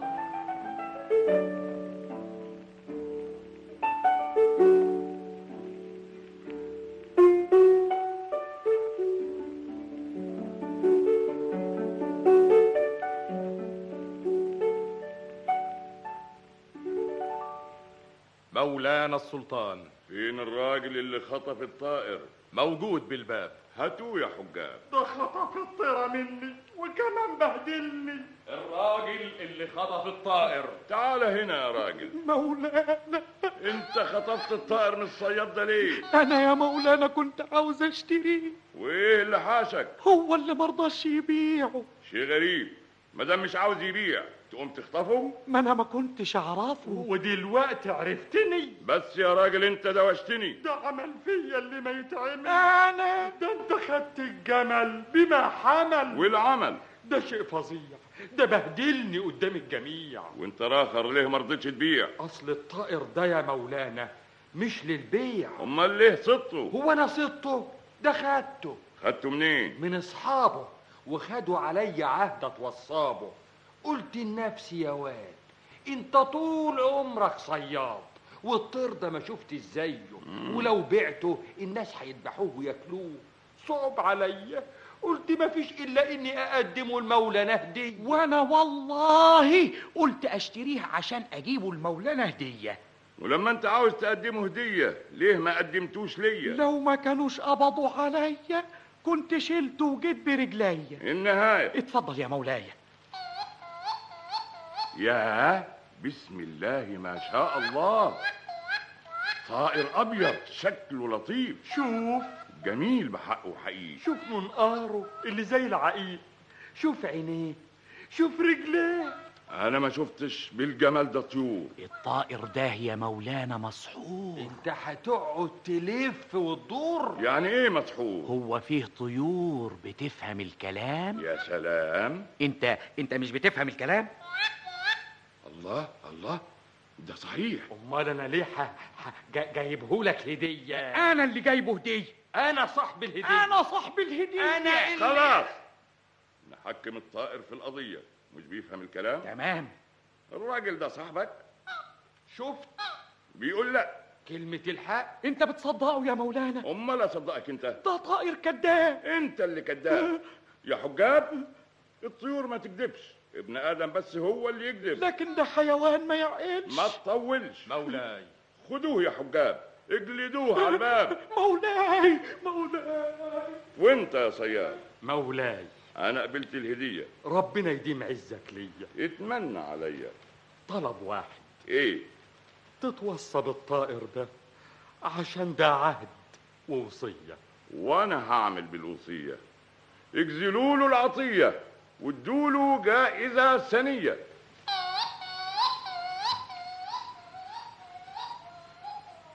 آه، ولكن الطائر ظل ثلاثة أيام لم يذق خلالها شيئا من الطعام فأشفق السلطان عليه وأمر به فحملوه إليه مولاي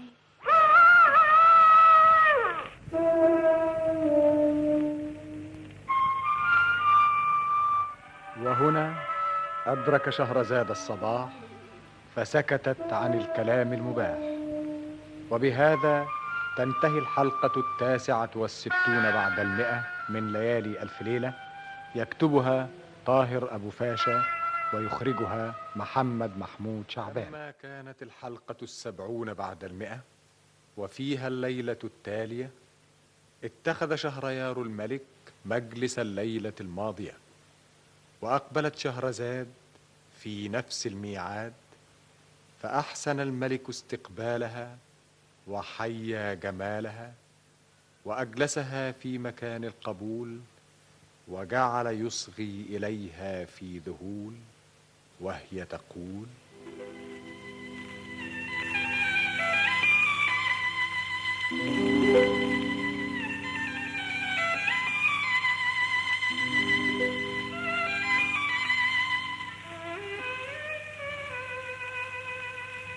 بلغني ايها الملك السعيد ذو الراي الرشيد ان السلطان اخذ ذلك الطائر الفتان الذي ابدع في صنعه الرحمن وعمل بالوصيه فجمع كل من في المعيه وقال لهم ان هذا الطائر في رعايتي وامرهم ان يعاملوه بالتي ولكن الطائر ظل ثلاثه ايام بدون طعام حتى اصبح ريشا على عظام وتغيرت حاله وحال جماله ووجد الاعوان انه لا بد من اخبار السلطان فحملوه إليه ودخلوا به عليه مولاي السلطان ايه في ايه يا لقمان الطائر اللي جابه الصياد ماله ما بيدوقش الزاد ازاي صايم عن الطعام بقاله كتير تلات أيام لما بقى ريش على عظام خفنا يجرى له حاجة جبناه وجينا لمولانا فين هو أهو معانا قدم الطائر اتفضل يا مولانا ايه اللي دهاك شوف ازاي حزين مسكين ملهوش غير السكين يعني بيقول لك يا سفاك بدل ما يموت من الجوع نريحه يعني نذبحه نكسب ثوابه ونختصر عذابه هي دي الوصية بتاع أصحابه يا ريت أعرف ما بياكلش ليه أنتوا ما سألتهوش ياكل إيه نسأله ازاي حلم مولاي انت ما بتاكلش ليه ادي احنا سألناه ايه اللي فهمناه المهم مش السؤال المهم طريقة السؤال ازاي يكون سؤالك جوابه لا ولا آي فاهم؟ فاهمين يا مولاي شوفوا ازاي انت تاكل حبوب لا لا بيقول لك لا امال ياكل ايه تاكل حشايش لا بيقول لا امال ياكل ايه امال ياكل ايه تاكل من اكلنا آه. ياكل من اكلنا يعني زينا تاكل اكل مطبوخ وهو كذلك وضب السفره يا مسعود السفرة جاهزة يا مولانا خلاص اتفضلوا ويانا اتفضلوا انا داعيكم للطعام احنا يا مولانا مش قد المقام احنا بنحتفل بالضيف بتاعنا ضيف الطائر اللي قدامنا والضيف ما ياكلش لوحده احنا كلنا ضيوف عنده اتفضلوا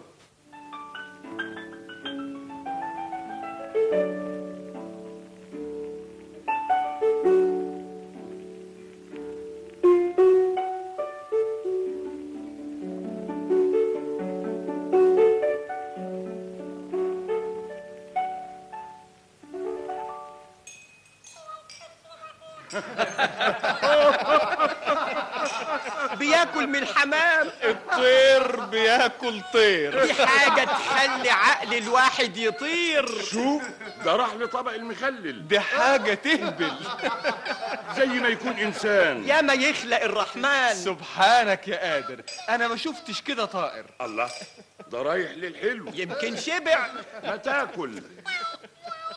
انت ما دقتش الصنف ده ده كويس البتاع ده انت عامل تكليف انت ما انت ضيف طيب خد من ايدي ما تكسفنيش الله ده خدها بصحيح عاوز إيه؟ ايه؟ بيشاور على رجليه عاوز يغسل ايديه تغسل ايديك؟ زي زي البني ادمين يا عبد المعين مولاي هات الطشت والابريق وصب على ايدين سيدك سيدي مين؟ الطير اللي قدامك اسم الله على مقامك اللي كلامك الطائر ده سيدك فاهم سيدك يعني ايه؟ فاهم يا مولاي فاهم سيدي يعني ايه؟ طب مد ايدك صب عليه ازاي؟ عشان يغسل ايديه انت مستني ايه؟ حاضر حاضر يا مولاي امرك يا مولاي اصب عليه عمري ما شفت طير يغسل ايديه ها امري ايه ليه بسم الله الرحمن الرحيم ايه؟ ده ده دغري بيمد ايديه طب صب عليه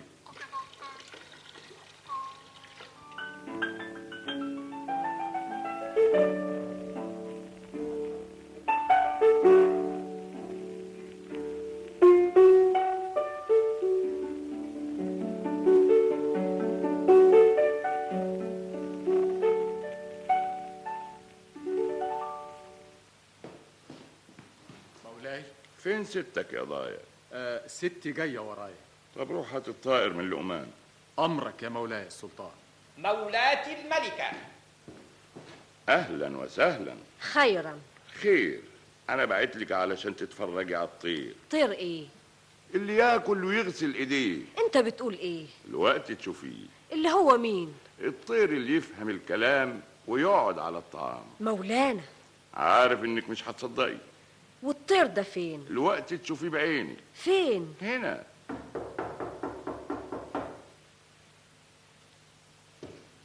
مولاي السلطان ادخل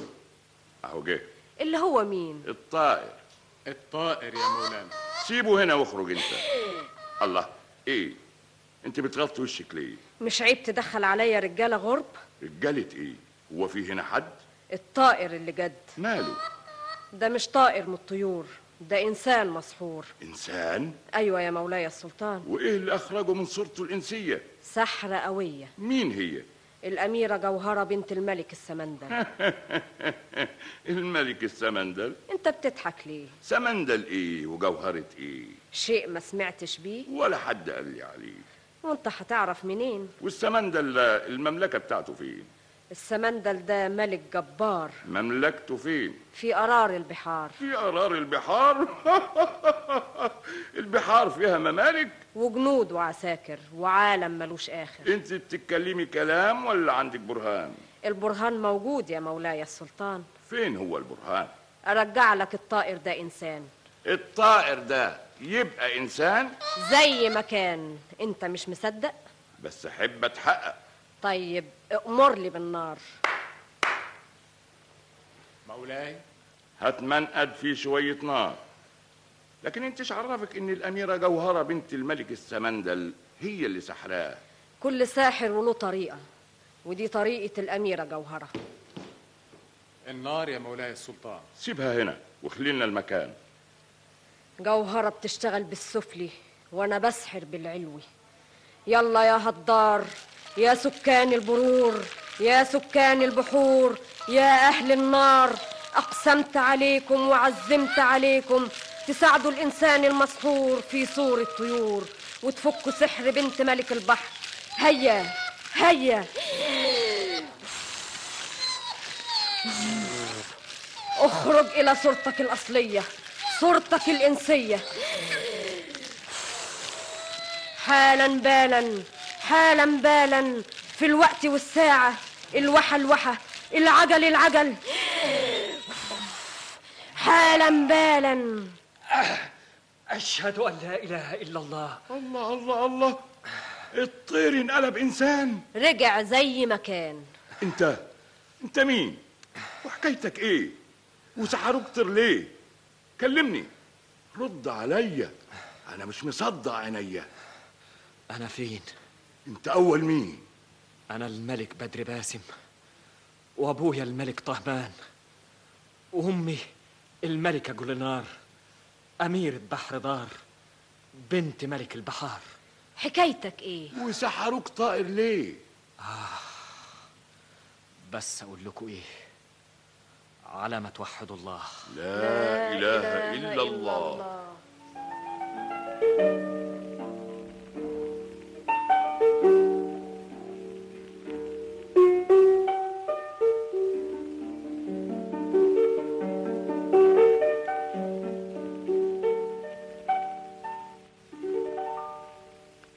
انا مش قادر اشكركم ازاي العفو احنا ملوك زي بعض انتوا فكتوني من سحري انا عاوز ارجع لاهلي عاوز ارجع لمملكتي واشوف مع الاميره شغلي جوهره اللي سحرتني وابوها السمندل الجبار وامي الملكه جولينار وقرايبي في بحر دار انت زهقت مننا ولا ايه ده انتوا جميلكوا في عينيا بس اهلي اللي زمانهم بيدوروا عليا على كل حال احنا ملحقناش نتمتع بيك لكن انا هعمل اللي يرضيك فين امير البحار أمير البحار جهزوا عماره عليها رويس وبحاره والإمارة الاماره لصديق الملك بدر باسم فاهم إشارتك أمر طول ما انتوا في البحر في سلامه الله في رعايه الله في رعايه الله وأقلعت السفائن وغادرت هذه المدائن وظلوا يخوضون البحار آناء الليل وأطراف النهار حتى وصلوا إلى بحر عجاج متلاطم الأمواج وفجأة مولاي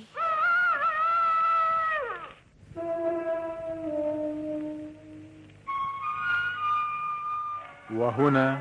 أدرك شهرزاد الصباح فسكتت عن الكلام المباح وبهذا تنتهي الحلقة السبعون بعد المئة من ليالي ألف ليلة